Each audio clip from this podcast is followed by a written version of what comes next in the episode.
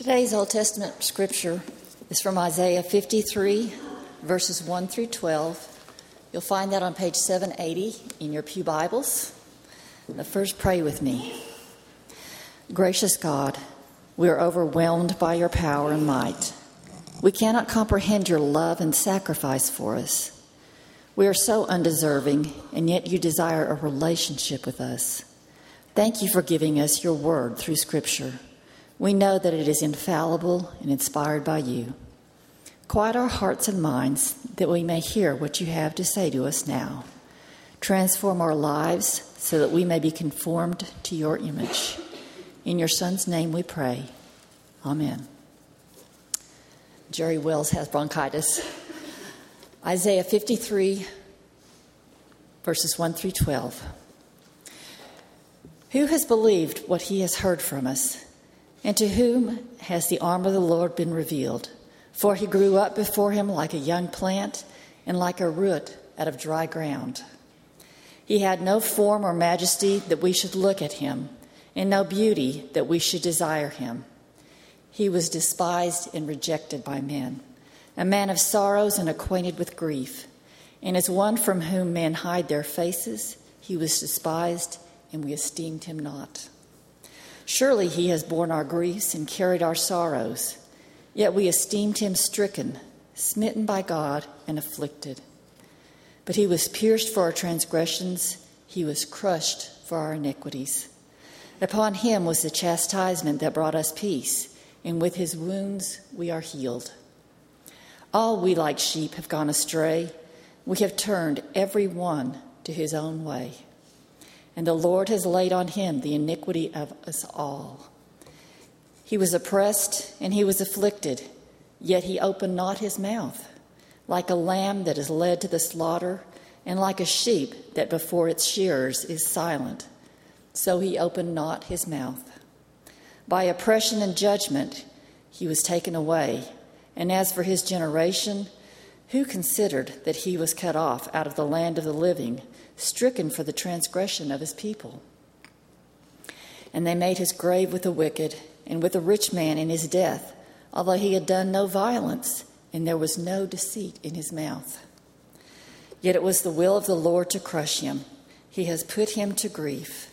When his soul makes an offering for guilt, he shall see his offspring, he shall prolong his days. The will of the Lord shall prosper in his hand. Out of the anguish of his soul, he shall see and be satisfied. By his knowledge shall, shall the righteous one be servant. Make many to be accounted to be accounted righteous, and he shall bear their iniquities.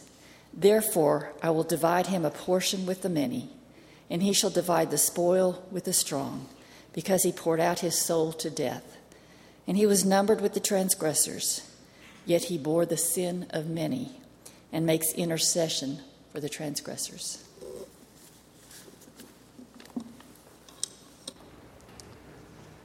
Thank you, Karen. The gospel changes everything, doesn't it? The gospel of Jesus Christ, it changes everything, doesn't it? I mean, the gospel of Jesus Christ changes the way we view life and the way we view death.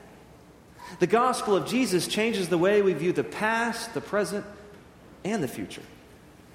The gospel of Jesus changes the way we view success, significance, and even our own purpose here on this earth today. So, what is the gospel exactly?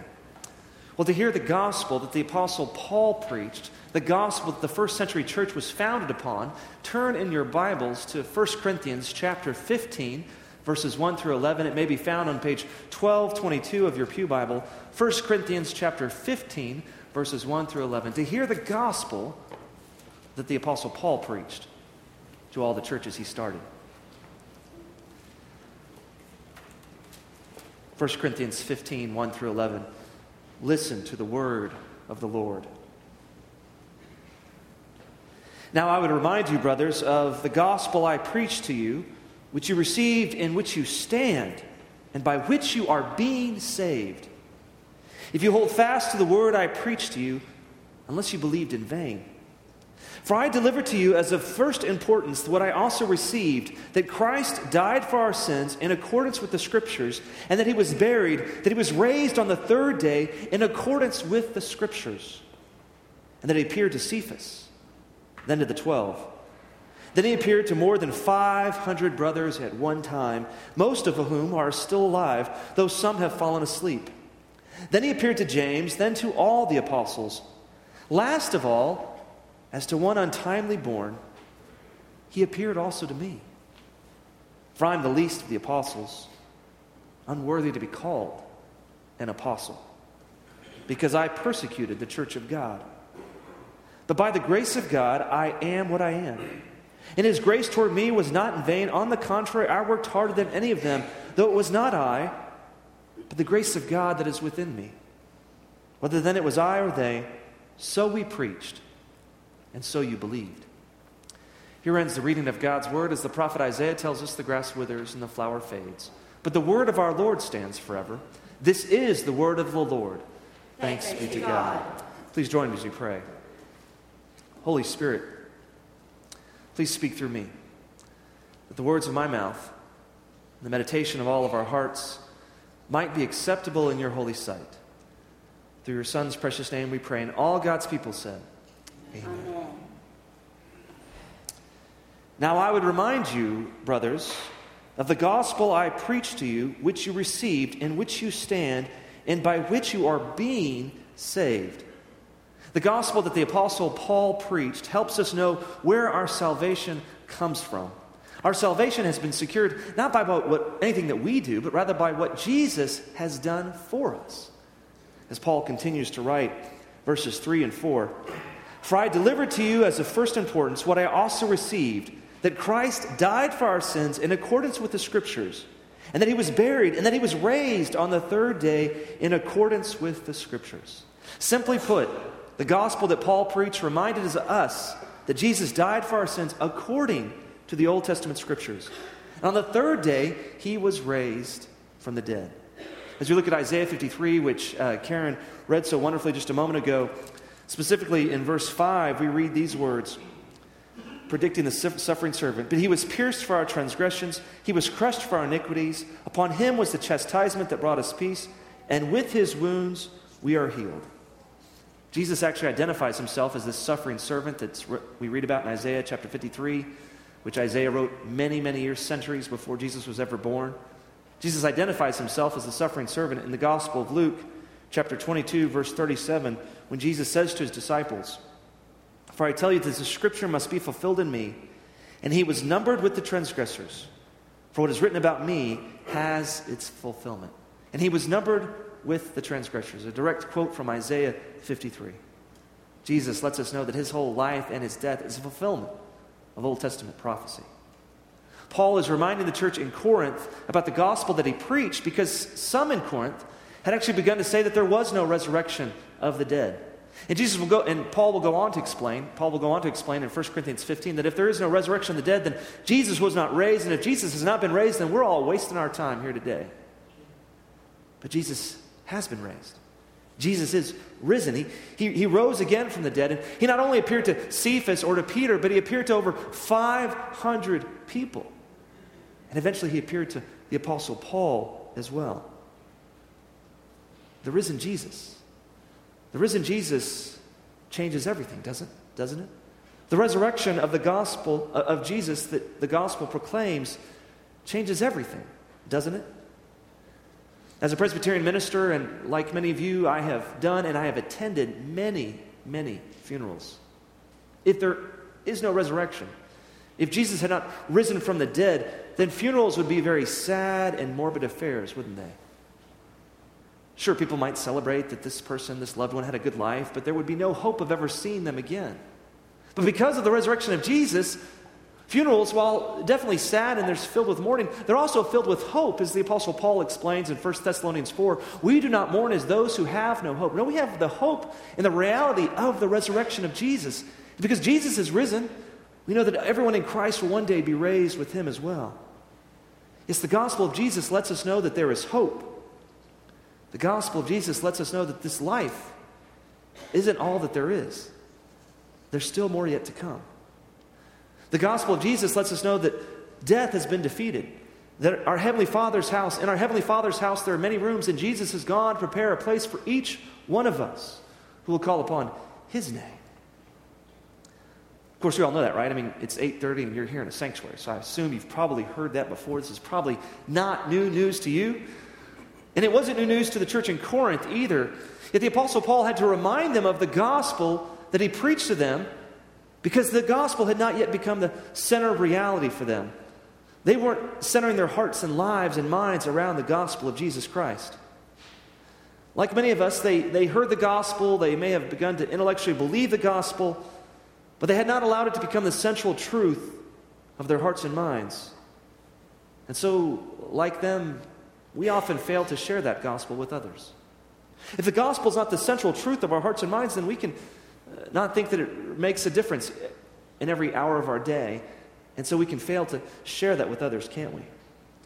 When we center our hearts and minds around the gospel of Jesus, our lives are changed. We feel compelled to share the gospel with as many people as possible so they might know the peace and the joy that we have because Jesus is risen. When was the last time? When was the last time you shared the gospel with someone? For the Apostle Paul, the gospel was the central truth of his life. When the Apostle Paul encountered the risen Jesus on the road to Damascus, Paul went through a radical change.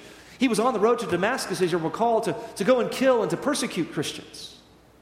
But when he encountered the risen Jesus, he became a follower of Christ because he realized the resurrection is real, that it's true, that Jesus has, in fact, risen from the dead. Paul became a Christian and committed his life to preaching the gospel to anyone who would listen. As the Apostle Paul explains in 1 Corinthians chapter 9, verse 16. For if I preach the gospel, that gives me no ground for boasting. For necessity is laid upon me. Woe to me if I do not preach the gospel. The Apostle Paul had a burden to preach the gospel because the gospel had changed his life. Do we share that same burden today? Have we allowed the gospel to change our lives? When was the last time you shared the gospel with someone? Now, I know what you're thinking. We live in Amarillo, Texas. Who has not heard the gospel, right? I mean, we live in the heart of the Bible Belt, right? I mean, if I were to share the gospel, it's not like they haven't already heard it. But have they? Has everyone in Amarillo heard the gospel? Do they really understand the gospel and how the gospel ultimately impacts all of our lives today? Do they understand that in light of the gospel, our lives are lived out of unspeakable joy and gratitude? You see, in the Bible Belt of America, there are a lot of religious people. And most religious people operate out of the paradigm of, I obey, therefore I'm accepted. They think they have to do something to earn God's love, to earn God's favor. They think if I obey God, then God is going to bless me and accept me. The gospel teaches us, though, just the opposite, doesn't it? I mean, the gospel is about grace, God's unmerited favor towards us. The gospel establishes the fact that God accepts us and loves us before we do anything. The gospel helps us realize, as we read in John 3:16, for God so loved the world that he gave his only son that whoever believes in him should not perish but have eternal life. As the apostle Paul explains in Romans chapter 5 verse 8, God shows his love for us in this that while we were still sinners, Christ died for us. The gospel lets us know that there's nothing we've done to earn God's love. There's nothing we can do to, to earn God's acceptance. God loves us and accepts us because out of his sovereign will, he has chosen to love us. He has chosen to send his one and only Son here to this earth to pay the price for our sins so they could be reconciled, so that we could be reconciled to God once and for all. The gospel helps us see that we are accepted, we're loved, not because of what we've done, but because of what God has done for us. And in gratitude for God's love, we live in obedience to Him. Our obedience to God's love is driven by our gratitude for all that God has already done for us in Jesus Christ. The gospel completely changes the way that we approach life. The gospel leads us to live our lives in gratitude for what God has done for us because the gospel lets us know that God is with us and for us in Jesus Christ. The gospel lets us know that whatever challenges we may face, whatever problems we may go through, God is still in control. And this too will pass. The gospel lets us know that a heavenly paradise awaits all those who call upon the name of the Lord. Do the people in our social circles, family circles, and circles of influence really understand the magnitude of the gospel? Do they understand that they're loved by God regardless of what they've done? They're loved by God, and God has demonstrated his love for us in this that while we were yet sinners, Christ died for us. Because the gospel's for everyone. And, and as we can see from the church in Corinth, the gospel can change anyone. We need to share that gospel with others. You see, if we look at 1 Corinthians chapter 1, specifically 1 Corinthians chapter 1, verses uh, 1 uh, to uh, 26, we'll find that the Apostle Paul writes to the church in Corinth and says, For consider your calling, brothers. Not many of you were wise according to worldly standards, not many were powerful, not many were of noble birth, but God chose what is foolish in the world to shame the wise. God chose what is weak in the world to shame the strong. God chose what is low and despised in the world, even things that are not, to bring to nothing things that are, so that no human being might boast in the presence of God. The church in Corinth was not made up of the who's who in, in Corinth, it was made up of the lowly, the humble, the weak. In fact, as we read 1 Corinthians chapter 6, we'll see that not only was the, the church in Corinth not made up of the smartest or the wisest people, but it was actually made up of many immoral people. 1 Corinthians chapter 6, beginning in verse 9, we read, Or you do not know, or do you not know that the unrighteous will not inherit the kingdom of God? Do not be deceived, neither the sexually immoral, nor idolaters, nor adulterers, nor men who practice homosexuality, nor thieves, nor the greedy, nor drunkards, nor revilers, nor swindlers will inherit the kingdom of God. And such were some of you. But you were washed, you were sanctified, you were justified in the name of the Lord Jesus Christ and by the Spirit of our God. Did you catch that? And such were some of you. The Apostle Paul, while he was in Corinth, shared the gospel with everyone. The Apostle Paul shared the gospel with the sexually immoral, the idolater, the adulterer, the homosexual offender, the thieves, the greedy, the drunkards, the revilers, the swindlers, whomever he met, the Apostle Paul shared the gospel with them. Because the Apostle Paul knows that the gospel is for everyone and it can change anyone. The Apostle Paul himself had been through a radical change because of the gospel of Jesus Christ. Have we experienced that same radical change in our lives?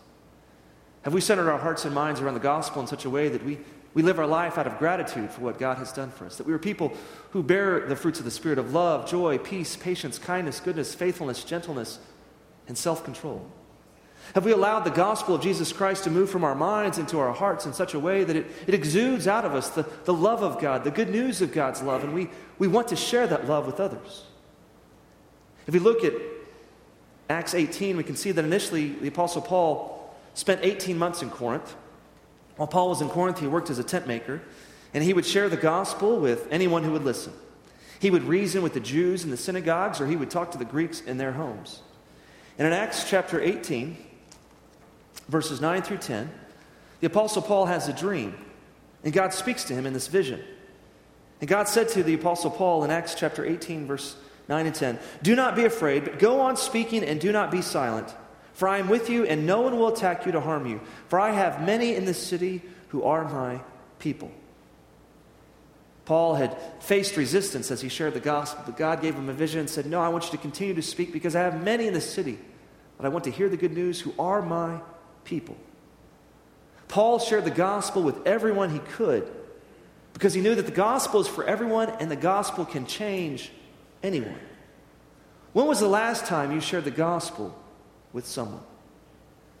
Because the gospel, it's for everyone, regardless of what they've done. Last year, I was coming home from a, a class at Fuller Seminary with, uh, I took a class from Dr. Mark Labberton, who is actually now the president of Fuller Seminary. At the time, he was a preaching professor at uh, Fuller Seminary, and I'd taken this class on preaching. And actually, Dr. Mark Labberton is going to be our Morris Distinguished Preacher uh, next spring. He's going to be preaching here on, a, on a Mother's Day, so you won't want to miss that. want to be sure and be here for that. But I had taken this class, and I was in the Burbank Airport, Bob Hope Burbank Airport, trying to catch a flight to Amarillo. I had to go through Denver first, and I'm in line, and I realized that um, I looked at my ticket from Burbank and Denver, and I was going to have 45 minutes to catch my connecting flight uh, to Amarillo. And the l- flight uh, from Burbank was delayed, and so I didn't get on that plane until 30 minutes later. And I realized I'm only going to have 15 minutes to get from my airplane uh, when we land in Denver to my flight to get back to Amarillo. So I was getting a little anxious there, and so I, I said a, a quick prayer to God, and I said, God, if there's, uh, Lord, Lord Jesus, I just pray that you would help me find a good seat up at the front. I don't usually do this, but I'm praying, I'm desperate. And I say, Lord, please help me find a seat near the front so I can catch my connecting flight in Denver. And if there's someone you want me to talk to, I'll sit by them and I'll do whatever I can to point them to you. I'm just, I'm like, whatever you need, God, I'll do it, you name it. well, as soon as I get on the plane, the front row has an available seat. Uh, it's not one that I would normally choose, but it was the middle seat.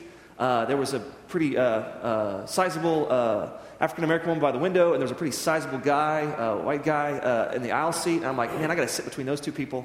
But I'm gonna, I need to catch this flight. So I, I went to the man. I said, hey, I'm sorry, I, I need to sit there. I've got I've got uh, about 15 minutes to catch my connecting flight uh, in Denver. Is it all right if I sit here? And he was real uh, agreeable and said, hey, yeah, no, no problem. That'd be great. So I, I sat down and I said, hey, are you, are you here on business? And he said, well, kind of. Um, I've uh, actually started a new job in Burbank, uh, but my family still lives in Denver, and so I'm, I'm going home to see my family this weekend. I said, Oh man, I, have been there before. I, I remember that because when I, I don't know if you remember when I first came here, my wife and kids stayed in Dallas to finish up the semester. And I was here for about a month and a half, you know, and I'd go back home to see them. And so I said, Man, I, I remember doing that. That was tough. How is it going for you? He says, Well, it's, it's, it's you know, kind of lonely at nights, but it's not anything I can't handle. And so I said to the guy, I said, Well, hey, do you like your new job? He says, Man, I, I love my new job. It's going great. I said, Oh, that's good to hear. I said, Well, what do you do? He said, Well, I'm in the video on demand business. I'm video on demand business. I said, Okay. A video on demand, is that like for satellite television? He says, Yeah, exactly. And so then I'm thinking, because all I know about video on demand is I've had Dish and I've had DirecTV. And so I said, Oh, do you work for Dish or DirecTV? And so actually, I don't work for either one of those. I actually work for Playboy. Okay, I just prayed, Lord, please help me find a seat near the front so I can catch my connecting flight in Denver. If there's someone you want me to talk to, I will sit by them and do whatever I can to point them to you. I had no idea that Playboy had an office in Burbank. I didn't know that. I just learned that. And so I'm going, wow, where do we go from here? And so I, I just prayed, God, give me the words. And I, I just had a question that kind of ran through my mind. I said, hey, I had to ask this, but I'm just kind of curious. Hey, do your kids know you work for Playboy? I'm just kind of curious about that. And he said, Yeah, my 13 year old boy knows it. Man, he thinks it's pretty cool. And I'm like, Oh, I'm sure he would. And, uh, and he says, But I haven't told my 10 year old daughter yet. I said, Oh, okay. Well, he wanted to change the subject pretty quick. He says, Well, tell me, what do you do? I smiled at the guy and I said, Man, you're not going to believe this. I'm actually a Presbyterian minister. the African American woman next to me starts laughing loud. And he starts laughing too. He says, Man, look at this. Isn't this funny? The saint and the sinner on the same row. so actually, we're all sinners. And we all need the love of God. And that's why Jesus came, is to save us all because we're all sinners. The African American woman whispered in my ear and said, Amen, brother. he smiled at me and he said, Well, you know, I was actually married in a church. And he talked to me about his wife's mother, who was Episcopalian and how she insisted that they get married in a church. And, and then he kind of wrapped it up by saying, you know, but the priest was pretty cool. When he did our wedding, he didn't talk about God too much. Which I replied, well, you wouldn't want me to do your wedding because that's all I talk about. I talk about that God loved us so much that he sent his son here to this earth to die for us. The best way to have a life, a marriage that's going to sustain throughout a lifetime, is to center your hearts and minds around the love of Jesus Christ. So you probably wouldn't want me to do your wedding because that's all I talk about. We smiled, and then the stewardess came to take our drink orders, and we kind of shifted our conversation to sports. And as we were kind of wrapping it up, he actually said to me, Man, hey, well, I've enjoyed getting to talk to you. Hey, I want to give you my card. And just so you know, I'm not making this up. He gave me his card, his business card. Uh-huh. I handed him my card, and he said to me, he said, Hey, your people probably get a pretty good kick out of this. You ought to use it in a sermon someday. And I said, Don't worry, I will. and then I said to him, as I handed my card to him, I said, I tell you what, if you ever want to talk about Jesus, you email me or call me. I'd love to talk to you about him because he's changed my life. He appreciated that and walked away. Now, Graham Porter has never called me or emailed me, but I believe by God's grace, seeds were planted that afternoon. Now, did you notice what I did there? Evangelism, sharing our faith, proclaiming the gospel begins with prayer. I first prayed that God would guide me in my conversation, that the God wanted me to say something to someone, that He would give me the words to speak. Then, as I prayed that prayer, the conversation began with the man I met. When we seek to share the, our story and the good news of Jesus Christ and how Jesus has changed our life, first, we need to pray. And second, we need to learn about their story. One of the best ways that we can share the love of God is to take the time we need to listen to someone else's story. Everyone has a story to tell. Very few people are willing to take the time to listen to their story. When we talked to the man, I began to ask him about himself, and I asked him question after question. And then finally, he asked me something about myself. And as I shared with him who I am and what I'm about, I couldn't help but mention Jesus. Because Jesus is at the center of my heart, and I know he's at the center of yours. Are we aware of the opportunities that God gives us to be salt and light, to share the good news of his son each and every day? Now, admittedly, that's a pretty unique example. I mean, it's pretty unusual to meet someone from Playboy uh, or be able to share that. But a more local example that maybe would encourage you is uh, my son John, who's four years old, uh, wanted to play soccer, and so we got him on a soccer team. And you know, I'm an old athlete, uh, old being the key word there, uh, and older, and so I'm, uh, I'm, I'm, like, yeah, we'll, we'll, get John on a team. And, and we had a, a women uh, coaches, coaches team, and uh, she was really sweet. She was a school teacher, but I could quickly tell she knew nothing about soccer. I played soccer for 20 years. and so we, uh, we lost every game. And my son, John, on the last game, I was like, John, you know, why? they don't even keep score when they're four, but he knows they're losing. And I said, John, you know, we got to go one more game. We got one more. He said, Dad, I don't want to play anymore. I said, why? It's because keep losing. I said, John, how do you know we're losing? He says, because we never score. it's a pretty smart kid. So gets a brains from his mom. And so, yeah, so I said, hey, buddy, uh, you're right. But you know what? We need to go, and your team's counting on you. And, you know, we, we say yes or yes and no, no. And so we said yes to this season. We got to finish it out. Let's do it. He said, okay, Dad. Well, I'm feeling frustrated by the whole experience for John. I'm like, man, he's never going to play sports again. Oh, man, poor kid. You know, too, too bad it's a negative experience here. And I'm standing next to his father. Uh, his name's Larry. Great guy. And uh, he and I are talking, and uh, we're kind of joking about the season. And we actually did score the final game. That was fun to see. But we were just talking. And the dad shared with me, he said, You know, um, I've decided to do indoor soccer with my daughter so she can have a more positive experience. Um, hey, w- w- you think John would like to play? I said, Man, I don't think John wants to play soccer ever again. And he's like, Oh, man, but he's good. I'm like, Well, you're nice to say that. And he said, he said, Well, I, I could use him on my team. I, I, need a few more players to fill it out. So now I'm starting to feel a little bit of a nudge just to help the guy. But then I'm thinking, No way, man. This has been discouraging. Practices were hard. I had to get John to go. It was too tough. I don't want to do it. And he goes, Man, I could really use some help with, the, with so, uh, coaching soccer. I'm like, Man, that's the last thing I want to do.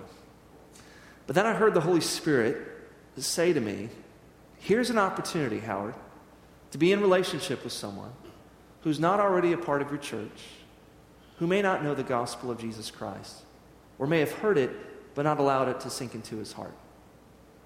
So I said, I tell you what, let me talk to my wife and we'll see what we can do.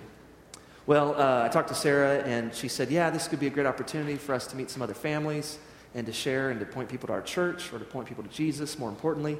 And, and so anyway, I signed up to do this thing, and I'm talking to the dad, and I said, okay, so you're coach, and I'm associate, uh, assistant coach, right? And he goes, yeah, yeah, but just so you know, I've never played go- soccer before. I need you to do everything. And I'm like, oh, man. so now I haven't brought Larry to Christ, and, and we have had very little conversation about uh, church, but there are parents that I'm meeting weekly and having dialogue with, and every time before I have a conversation, I'm praying, God, if you want me to say something about you or about this church, I pray that you would naturally open that door.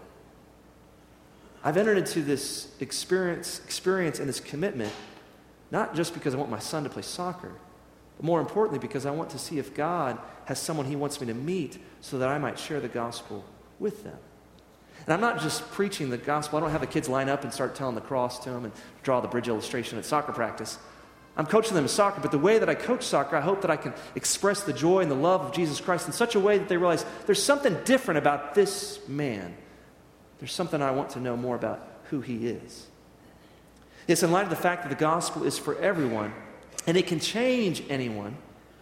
May we take the time we need each and every day to pray that the Lord would guide us to share the gospel with someone that day. Bill Hybels, the senior pastor of Willow Creek Church in Chicago, has this wonderful prayer that he prays each day, asking God to guide him in sharing the gospel each day. I want to show it up here. We're going to flash this prayer. I'd like for us to make this our prayer today. Please join me in praying. My life is in your hands, God. Use me to point someone toward you today. I promise to cooperate in any way I can. If you want me to say a word for you today, I'll do that. If you want me to keep quiet but demonstrate love and servanthood, by your Spirit's power I will.